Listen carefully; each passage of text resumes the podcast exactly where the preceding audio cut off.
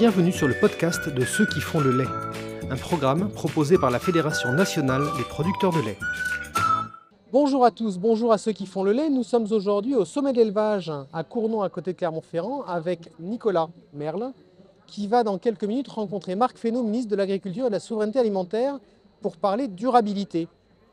Et pour ne rien dévoiler, Nicolas a choisi d'aborder la durabilité économique des exploitations. Nicolas, est-ce que tu peux nous expliquer ton exploitation, ton parcours et ta démarche Oui, donc bonjour à tous.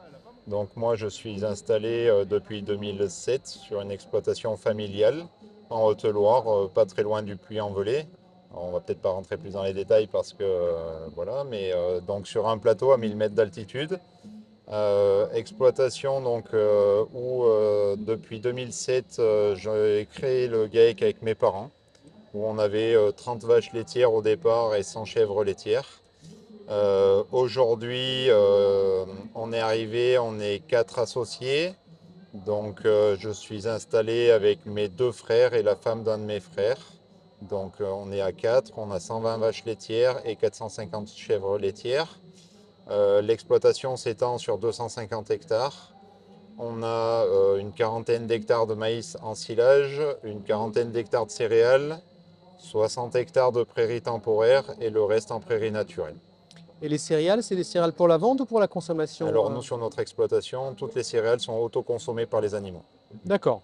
Donc c'est euh, optimisation et résilience. Alors euh, notre exploitation aujourd'hui, elle en est là. On est passé par différentes phases euh, enfin, au cours des 10-15 dernières années avec beaucoup d'évolutions, des constructions de bâtiments, mais dans plusieurs objectifs. Mais le premier, il est toujours dans notre tête, c'est de pouvoir se retirer un salaire. Alors euh, c'est un peu plus qu'un SMIC qu'on prend chaque associé. Et il est hors de question que les associés ne puissent pas se retirer euh, ce salaire-là par rapport au travail qui est fourni.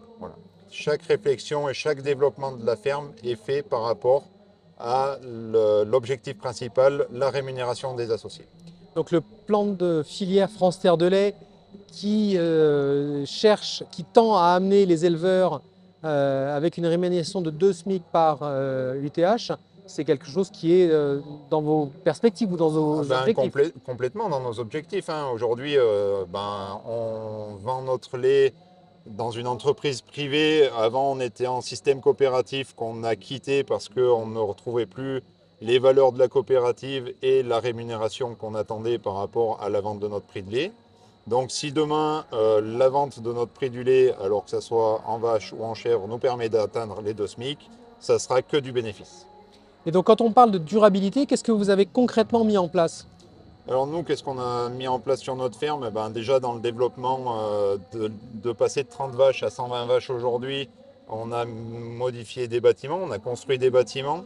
On les a auto-construits aussi, mine de rien, pour essayer de, gagner en, tarif sur, la valeur du bâtiment total.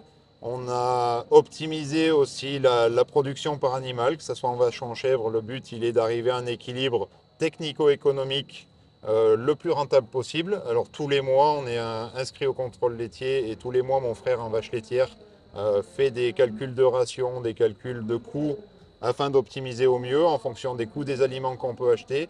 Et tout ça nous permet d'avoir euh, une stabilité économique euh, au plus juste, malgré euh, les difficultés économiques qu'on peut avoir sur l'extérieur. à côté de ça, on a aussi développé sur les toits de nos bâtiments du photovoltaïque. Alors on en a fait une partie qui est au nom de la société du GAEC, donc la société agricole, donc qui nous ramène un revenu avec zéro travail, il faut bien le dire, hein, parce que le photovoltaïque, une fois qu'il est posé sur le toit, on n'a pas de travail à faire. Donc ça nous permet d'amener du, revenu directement sur le GAEC, mais aussi on a fait une société à côté où euh, certains toits sont en photovoltaïque, mais sur une société euh, à part, pour essayer d'optimiser au mieux la fiscalité de l'exploitation agricole, mais aussi de la société. Est-ce que vous avez des, développements prévus dans, des filières comme dans, le bas carbone, dans la revente de crédit carbone, ce genre de choses Est-ce que ça fait partie de vos projets? Alors pour l'instant, euh, j'en ai entendu parler du crédit carbone et je sais que les exploitants agricoles vont pouvoir faire des bilans carbone sur leurs exploitations. Je pense que nous, en filière montagne, avec pas mal de prairies permanentes, on va pouvoir être créditeur de, de, de, carbone, en fait, enfin de, Mm. de données carbone. Pour l'instant, on on s'y est pas trop penché dessus. J'ai commencé à regarder, euh, voilà, mais euh, on n'est pas allé du tout dans cette démarche-là. On est rentré dans une démarche euh, HVE certification niveau 3 Ah oui, quand même. euh, pour euh, satisfaire à la demande de notre euh, entreprise qui nous achète notre lait et qui nous achète aussi les fromages parce qu'on fait de la transformation fromagère qui nous permet aussi de ramener de la rentabilité. Et donc, ce, ce passage HVE3, est-ce que ça vous a euh, amené une valorisation réelle du lait? Alors aujourd'hui directement non, Il faut être clair, ça ne nous a pas amené un euro supplémentaire. Ça a été un partenariat aussi avec le collecteur, euh, notre acheteur de lait en lait de vache, qui lui cherche une valorisation au prix des grandes surfaces, en fait sur la durabilité de son entreprise, mais aussi des exploitations. Et euh, en ayant cette certification chez un grand nombre d'exploitants, lui derrière va pouvoir faire des fromages qui seront labellisés et ainsi de suite, aller jusqu'au consommateur pour garantir au consommateur un certain nombre de cahiers des charges et de, critères de qualité, en plus de, la très bonne qualité qu'on peut faire euh, sur notre département, mais aussi au niveau national. Est-ce que tu vois ce- ce label HVE3, est-ce que tu le vois comme un nouveau ticket d'entrée ou comme une façon d'améliorer tes pratiques pour l'environnement en général et même pour ta ferme, pour ton travail? Alors nous, euh, ce ticket d'entrée, il a été économique et par rapport à ce que je vous expliquais, euh, le, le collecteur. Euh, en rentrant dans cette démarche-là, on s'est aperçu qu'on avait, en fait, on était dans des bonnes démarches environnementales parce que finalement, on n'a eu aucun critère à modifier sur notre démarche euh, agro-environnementale. en fait. vous étiez On- déjà on- bon. On était déjà bon, rien qu'en rentrant les données économiques, techniques, euh, sur le plan phyto, sur l'engrais, sur les, les- la gestion des effluents. En fait, on était déjà dans les critères des HVE 3. Donc, euh, pour nous, ça a juste apporté une reconnaissance du travail que l'on fait déjà. C'est ton totem d'immunité quand on te dit que les éleveurs ne travaillent pas bien. C'est ça. Tu as le joker. Voilà, c'est ça. Bon. Nicolas, je te remercie pour cet entretien. Il n'y a pas de quoi. Bonne continuation à tous.